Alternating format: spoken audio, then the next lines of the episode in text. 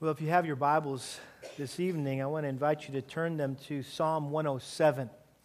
Psalm 107. And um, by the way, this, um, this afternoon I was looking for a church um, down in the Corpus Christi area. Somebody had asked me if, they could, if I could help them find a, a church, a like minded church to go to down there. And so I was just online doing some research, and I came across a church called Bring Your Bible Baptist Church. And I'm like, I like that church. I didn't even look at their website. I said, you need to go to that church, okay? If they're bringing their Bibles, right? And so if you're ever down in the Corpus Christi area, look it up. Bring your, bring your Bible Baptist Church, okay? Like that. Well, some years ago, about this time, I read an upsetting but not surprising article entitled Thanks, but No Thanks. And it was about how some Christians have expressed concern that Thanksgiving is becoming more and more secularized by our society, just like Christmas has become. And uh, some of those Christians might be in this room, right? Uh, in fact, the article itself was proof of how secularized Thanksgiving has become. Uh, the author chided Christians who insist that the focus should be on Christ during Christmas time for now wanting to celebrate Thanksgiving with an emphasis on thanking God. The article included a picture of a turkey choking on a cross. The author suggested that the traditional story that we all learned in grade school about the pious pilgrims thanking God for graciously bringing them to, to the new land, to the new world, and sustaining them during that first uh, difficult year uh, may be a heartwarming story, but its historical accuracy is in question. And so, consequently, Christians should not try to impose a spiritual meaning uh, to Thanksgiving.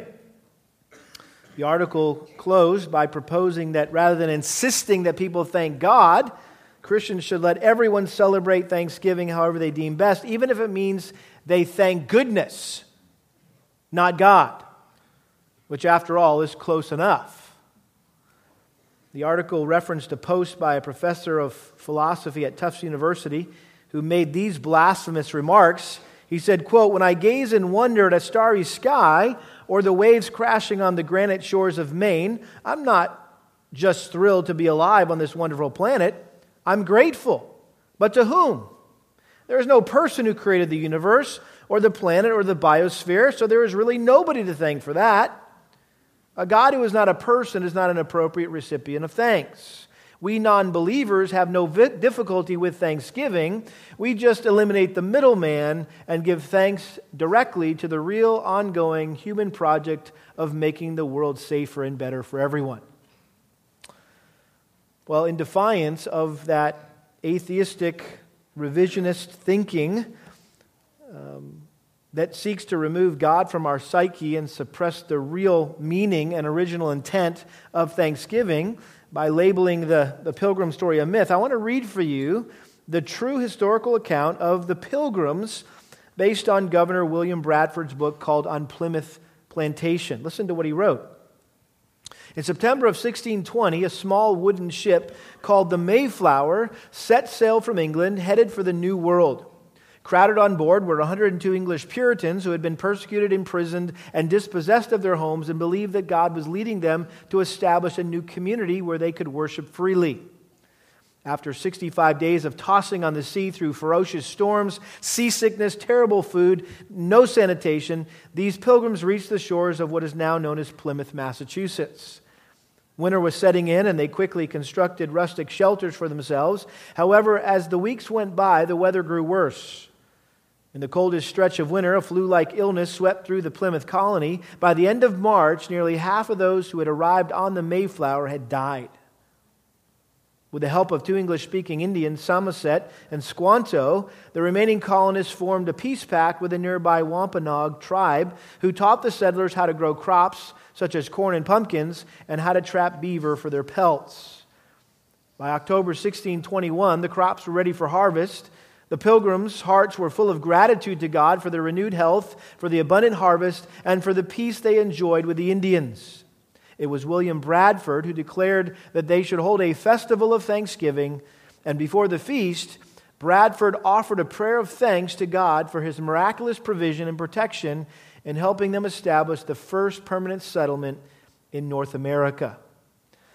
I think what I found most interesting in this account of the founding of the Plymouth plantation is that he explicitly referred to Psalm 107. And it was obviously, as we will read through it this evening, uh, why this psalm was a favorite of the pilgrims who likely meditated on it um, throughout their perilous journey to America and dur- during that difficult first year. And so it's no wonder that this psalm became known as the Pilgrim's Psalm. The Pilgrim's Psalm.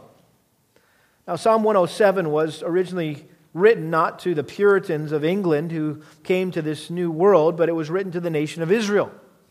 And as you know, God had chosen the nation of Israel to be a witness to all the other nations uh, of the one true God. Uh, this required that they be different from the other nations, and so God gave them some very specific commands for them to follow that would keep them set apart from the rest of the world. However, the nation rebelled against God and didn't keep his commands, and so he punished them by sending the Babylonians to destroy their land and take them back to Babylon uh, into exile.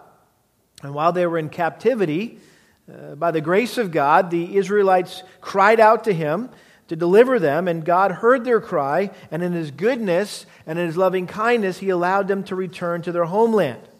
And after they got back to their country, these repentant pilgrims had the opportunity to thank God for his goodness and his loving kindness in delivering them from the dreadful, disastrous situation in which they'd been. And so this psalm was written to help them celebrate their return from exile in Babylon. And so the writer's intent here was to stimulate and to motivate them to express their gratitude to God for his wonderful acts of love and goodness towards them. Notice uh, the theme, really, that is weaved throughout this entire psalm. Verse 1 says, Oh, give thanks to the Lord, for he is good, for his loving kindness is everlasting. Look at verse 8. Let them give thanks to the Lord for his loving kindness, for his wonders to the sons of men. Verse 15. Let them give thanks to the Lord for his loving kindness and for his wonders to the sons of men. Verse 21. Let them give thanks to the Lord for his loving kindness and for his wonders to the sons of men. Verse 31. Let them give thanks to the Lord for his loving kindness and for his wonders to the sons of men. And then the last verse ends in this way Who is wise, let him give heed to these things and consider the loving kindnesses of the Lord. Well, this psalm could be broken down into three sections, and for our time tonight, I want us to see, first of all, the praise for God's loving kindness. That's verses 1 through 3. And then we're going to see the pictures of God's loving kindness in verses 4 through 32. And then finally, the proof of God's loving kindness in verses 33 through 43. Let's look first of all at the praise for God's loving kindness. And notice what the psalmist says here in verse 1. He says, Oh, give thanks to the Lord. Express your gratitude to God. Let God know how thankful you are for how good He has been to you. Don't be silent, speak up. And this opening line really ties this psalm together with the previous two psalms Uh, to form a trilogy. If you go back to Psalm 105, verse 1, oh, give thanks to the Lord, call upon his name. Psalm 106, verse 1, praise the Lord, oh, give thanks to the Lord, for he is good, for his loving kindness is everlasting. And so these all go together. And so he tells them to give thanks to the Lord. The question is, why?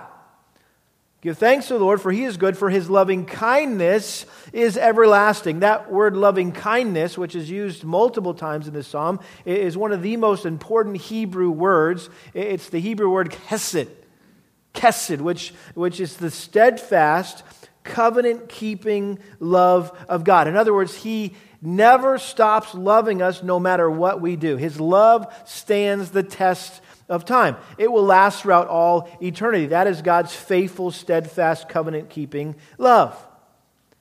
And so he tells us what we're to do. He, he tells us why we're to do it, but then notice he tells us who is to do this. Verse 1 Oh, give thanks to the Lord, for he is good, for his loving kindness everlasting. Let the redeemed of the Lord say so, whom he has redeemed from the hand of the adversary. So, who is supposed to be giving thanks for God's loving kindness? It's the redeemed. And this was a term that was used to describe those who had been rescued or delivered from an enemy or some kind of troubling situation, like the Babylonian captivity, for example.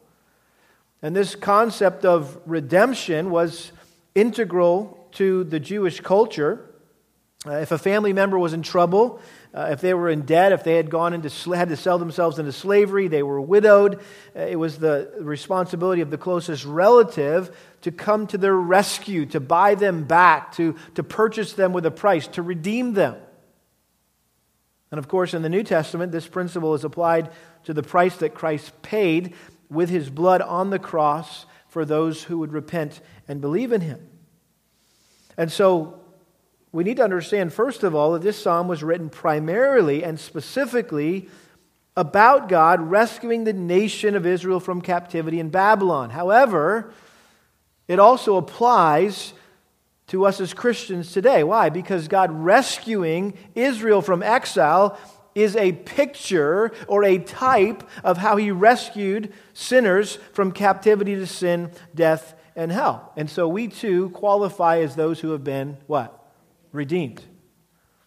And so, this exhortation to praise and, and thank God for his loving kindness fits perfectly in the spirit of tonight's service, right? A Thanksgiving Eve uh, communion service. And we're dedicating this time to, to praise and thank God for all he's done for us. And, and the one thing, right, that we should all be most thankful for is the love that he has shown us by wonderfully redeeming us from our sin through the sacrificial death of his son, Jesus Christ.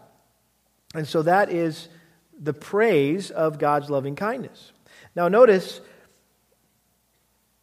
as he continues here, starting in verse 4 all the way to verse 32, uh, as a way to stimulate the people to show their thankfulness to God for his loving kindness, the psalmist here painted four vivid pictures that illustrate how God rescued them from exile in Babylon and he compared Israel's deliverance from, from Babylon, Babylonian exile to, to being rescued from four dreadful, disastrous situations. These four pictures really form the centerpiece of this psalm. And so let's look at the pictures of God's loving kindness here. And each of these four pictures has four parts there's a problem, there's a prayer, there's a provision, and then there's praise. And, and by the way, this should be a typical cycle that you experience in your life on a daily, weekly, monthly, yearly basis. That there's a problem, you cry out to God for help, He provides for you, and then you praise Him. Sound familiar? Sounds like your life, doesn't it? Well, let's look at this first picture. Uh, we'll just call this wanderers retrieved. Look at the problem, verse 4. They wandered in the wilderness in a desert region. They did not find a way to an inhabited city. They were hungry and thirsty. Their soul fainted within them. And so here are a bunch of lost, hungry, thirsty, exhausted people. And they're out in the middle of the, the, the, desert, in the wilderness, and there's no paths, there's no freeways, there's no tracks, there's no signs, there's no town, there's no supplies, there's no 7 Eleven, there's no Sonic, okay? They're wandering aimlessly, unable to find their way. They are ready to die. And so, what do they do? Verse 6 they pray. Then they cried out to the Lord in their trouble. He delivered them out of their distresses. And then notice the provision. Verse 7 He led them also by a straight way to go to an inhabited city. He retrieved this group of wanderers and he brought them to an inhabited city. And then notice the praise in verses 8 and 9. Let them give thanks to the Lord for his loving kindness and for his wonders to the sons of men, for he has satisfied the thirsty soul, and the hungry soul he is filled with what is good. And so the psalmist exhorts the people hey, let these people, these wanderers who've been retrieved uh, from certain death, let them praise the Lord. Let them thank the Lord for his great love. And then he goes on to a second picture. He paints a picture of prisoners released prisoners released. Notice the problem in verses 10 through 12. There were those who dwelt in darkness and in the shadow of death, prisoners in misery and chains, because they had rebelled against the words of God and spurned the counsel of the Most High. Therefore, he humbled their heart with labor. They stumbled, and there was none to help.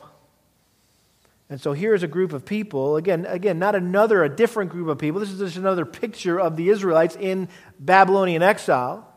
And he likens them to these prisoners who, who are uh, filled with gloom and despair. They're, they're, suffering guilt. They're ready to die. But notice, uh, they deserve it.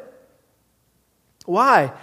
Because they rebelled and they spurned against they spurned the counsel of the Most High. They, they refused or rejected God's advice or God's instruction. Literally, what the psalmist is saying here is they, they, they pushed away or drove away with the foot God's counsel. In other words, they took God's counsel and punted it.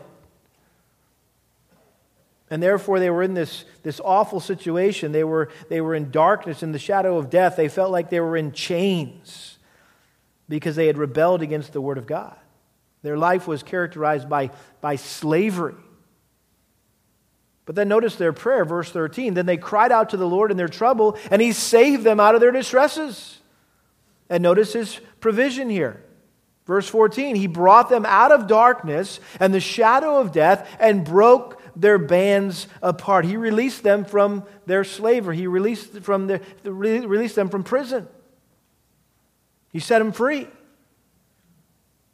And then notice the exhortation in verse 15 to praise. Let them give thanks to the Lord for his loving kindness and for his wonders to the sons of men, for he has shattered gates of bronze and cut bars of iron asunder. In other words, he, he released them. And you guys need to thank the Lord for his love and his kindness. And then he goes on to paint another picture of sick people being restored or healed. The problem is in verse 17 Fools, because of their rebellious way and because of their iniquities, were afflicted. Their soul abhorred all kinds of food, and they drew near to the gates of death. And so he likens these people to fools. In other words, they weren't just innocent sufferers that, that had caught some disease. Uh, this was a, a self inflicted sickness, it was their own fault. And so they were so sick they lost their appetite, they were, they were on the verge of death. And then notice the prayer, verse 19. Then they cried out to the Lord in their trouble, and He saved them out of their distresses. And then the provision here in verse 20 He sent His word and healed them and delivered them from their destructions. And so He restored them to health, He healed them. And then notice the call to praise here in verse 21. Let them give thanks to the Lord for his loving kindness and for his wonders to the sons of men. Let them also offer sacrifices of thanksgiving and tell of his works with joyful singing. Hasn't that been what we've been doing? Singing joyfully tonight, right? Praising him. And then the last picture here, I think this is my favorite. This is that of sailors rescued. Notice the problem, verse 23 those who go down to the sea in ships, who do business on great waters, they have seen the works of the Lord and his wonders in the deep. For he spoke and raised up a stormy wind, which lifted up the waves of the sea. They rose up to the heavens, they went down to the depths. Their soul melted away in their misery. They reeled and staggered like a drunken man and were at their wits' end. I just get seasick reading that. You, you see the vivid imagery of this storm tossed ship going up uh, on the waves and coming down on the waves. I mean, this was the perfect storm, right? They were scared to death. They thought they were going to die. I mean, they were stumbling around on deck like a drunk person and they were at their wits' end. In other words, all their nautical skills, all their knowledge about sailing was useless at that point. They were goners.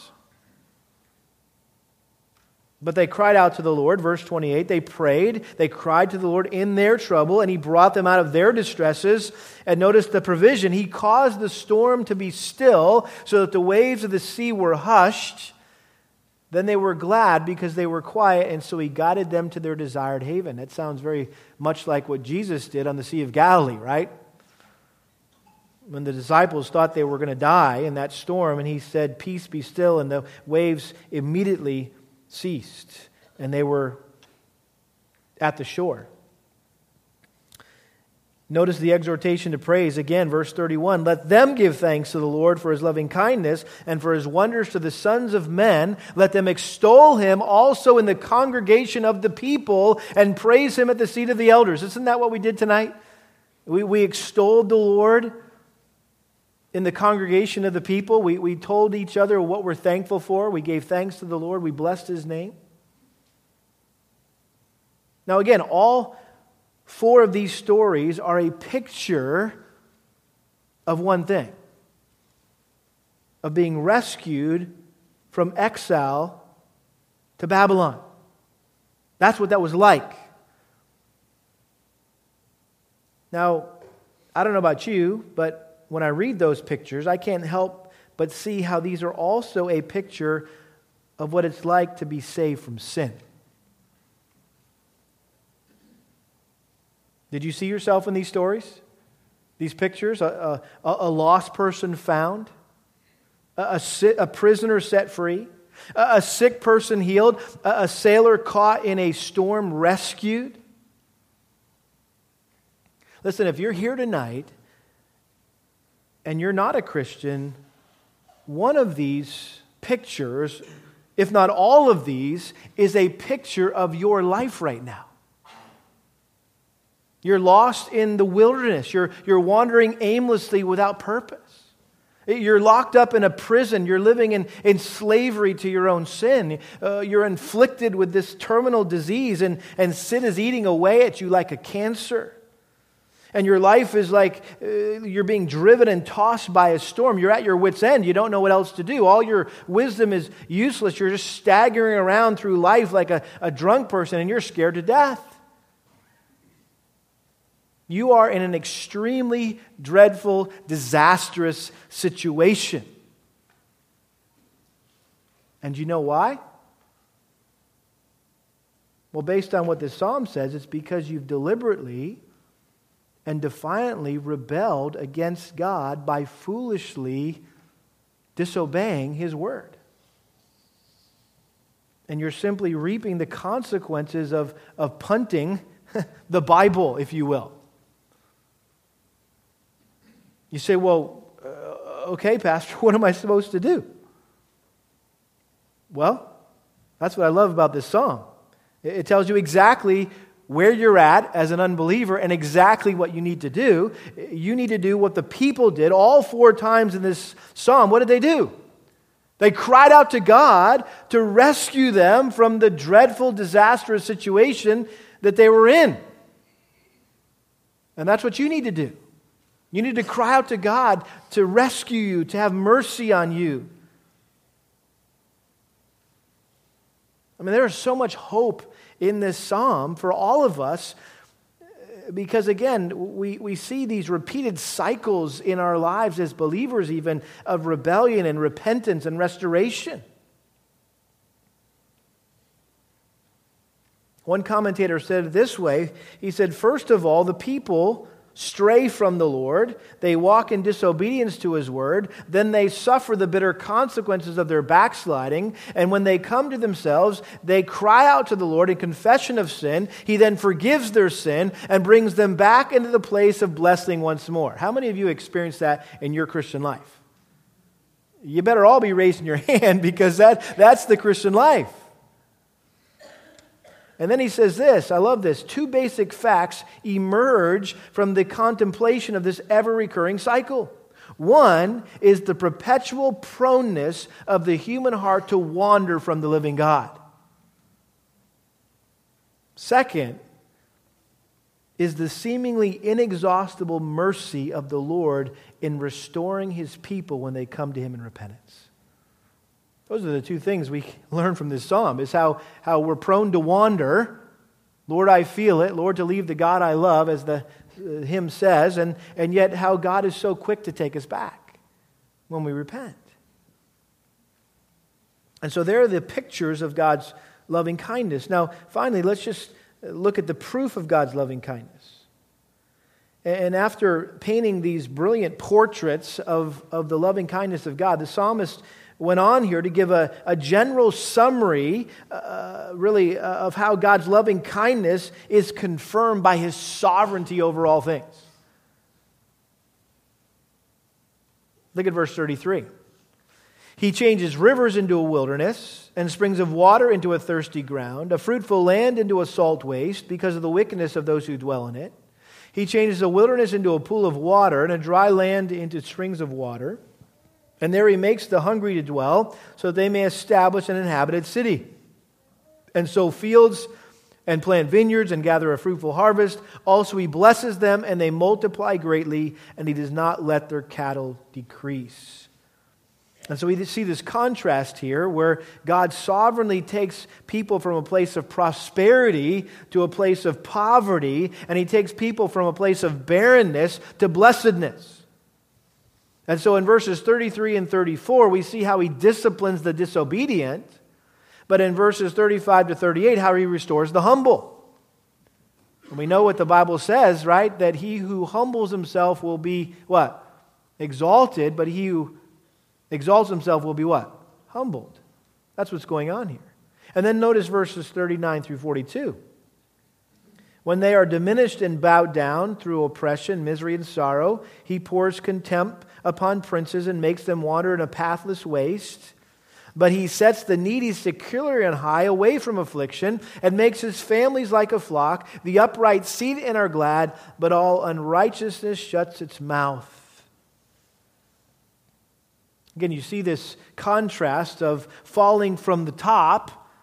You're at the top of the world, right? You got the world by the tail, and then you hit rock bottom.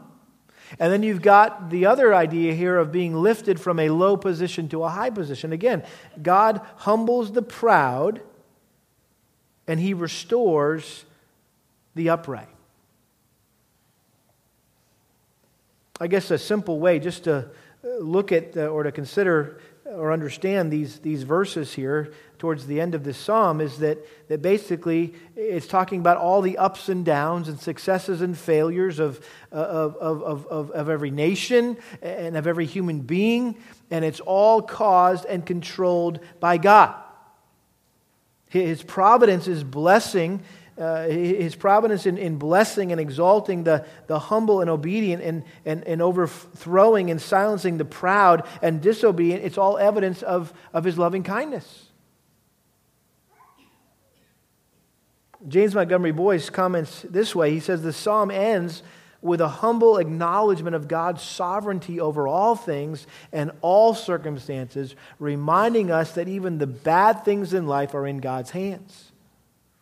Life has its pains and tragedies, even for Christians.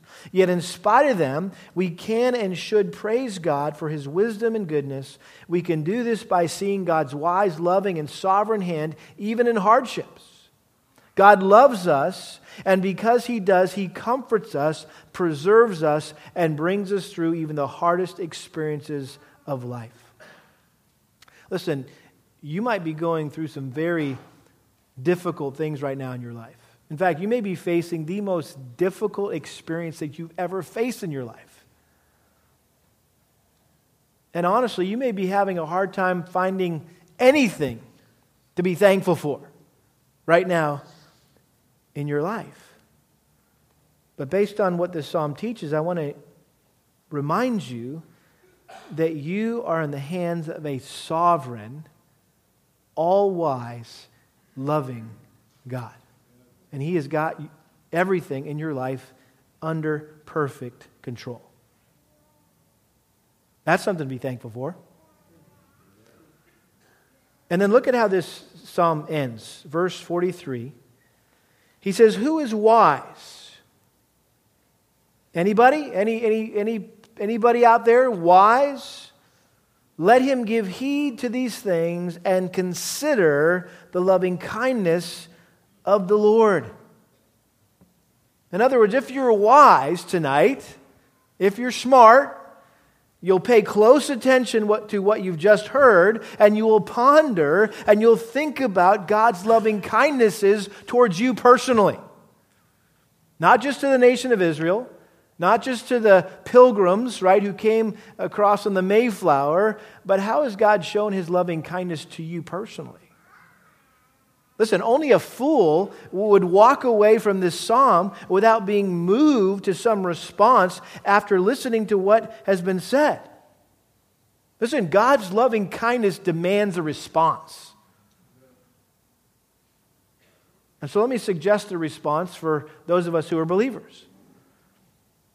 as we allow our minds to fill up, as we consider, that's the word there, consider, meditate on the loving kindness of the Lord, as we allow our minds to fill up with all the ways that God has demonstrated his loving kindness to us, our lips should just gust forth with praise and thanksgiving, and our lives should be given wholly as a living sacrifice to honor and serve him out of a grateful heart. But why do you serve the Lord? Why do you live for the Lord? Why do you obey His word? It should be because we're just so grateful that He's redeemed us. How about if you're not a believer? How, how, how about if you came here tonight and you're not a Christian? Uh, we're so glad you're here tonight. But you need to understand what the Bible says, and, and it says in Romans 121 that even though unbelievers know God, you know there's a God, but you don't honor him as God or give him thanks.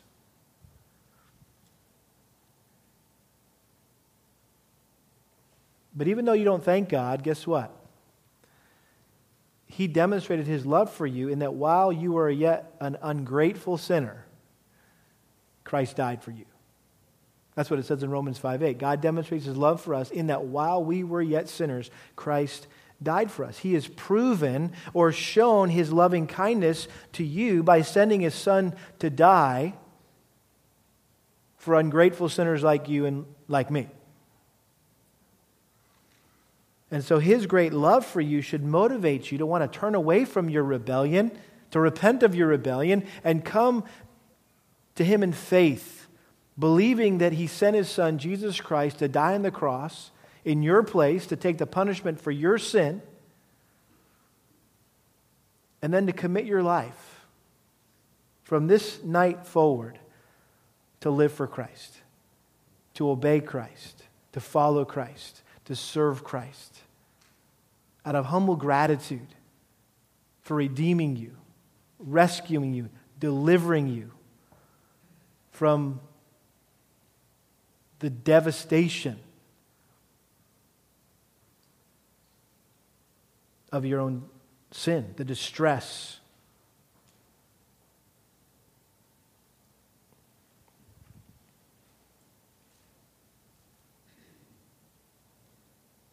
This psalm is called the Pilgrim Psalm because of the pilgrims that came back from Babylon, because of the pilgrims that came from England to our country and because of us pilgrims right here tonight who are on a journey. This is not our home, right? We're on our way to a better land. And so this is our psalm. This is our psalm reminding us to thank the Lord, to give thanks to the Lord, for he is good, for his loving kindness is everlasting. Let's pray. Father, we're grateful tonight for your amazing grace. We've sung about it already. We, we are so undeserving of your mercy and your grace because our sinful situation, our, our helpless, hopeless situation that we're in, this dreadful, disastrous situation that we find ourselves in um, as sinners uh, on our way to hell, is self inflicted. We've done it to ourselves and we, we deserve death and hell. And yet we are so grateful for your grace and your mercy that you would be so kind to not send us to hell, not give us what we deserve, but instead give us grace, give us what we don't deserve. Lord, it's just an amazing thing, and I pray that our hearts would just be welled up right now with amazing gratitude, incredible gratitude for your incredible grace. And Lord, I want to pray specifically for those who might be here tonight who've never truly come to know Christ, that tonight your Spirit would be working in their hearts. Lord, that you would grant them genuine repentance and genuine faith. Lord, that they could walk out of here tonight a new creature in Christ. Pray this in Jesus' name. Amen.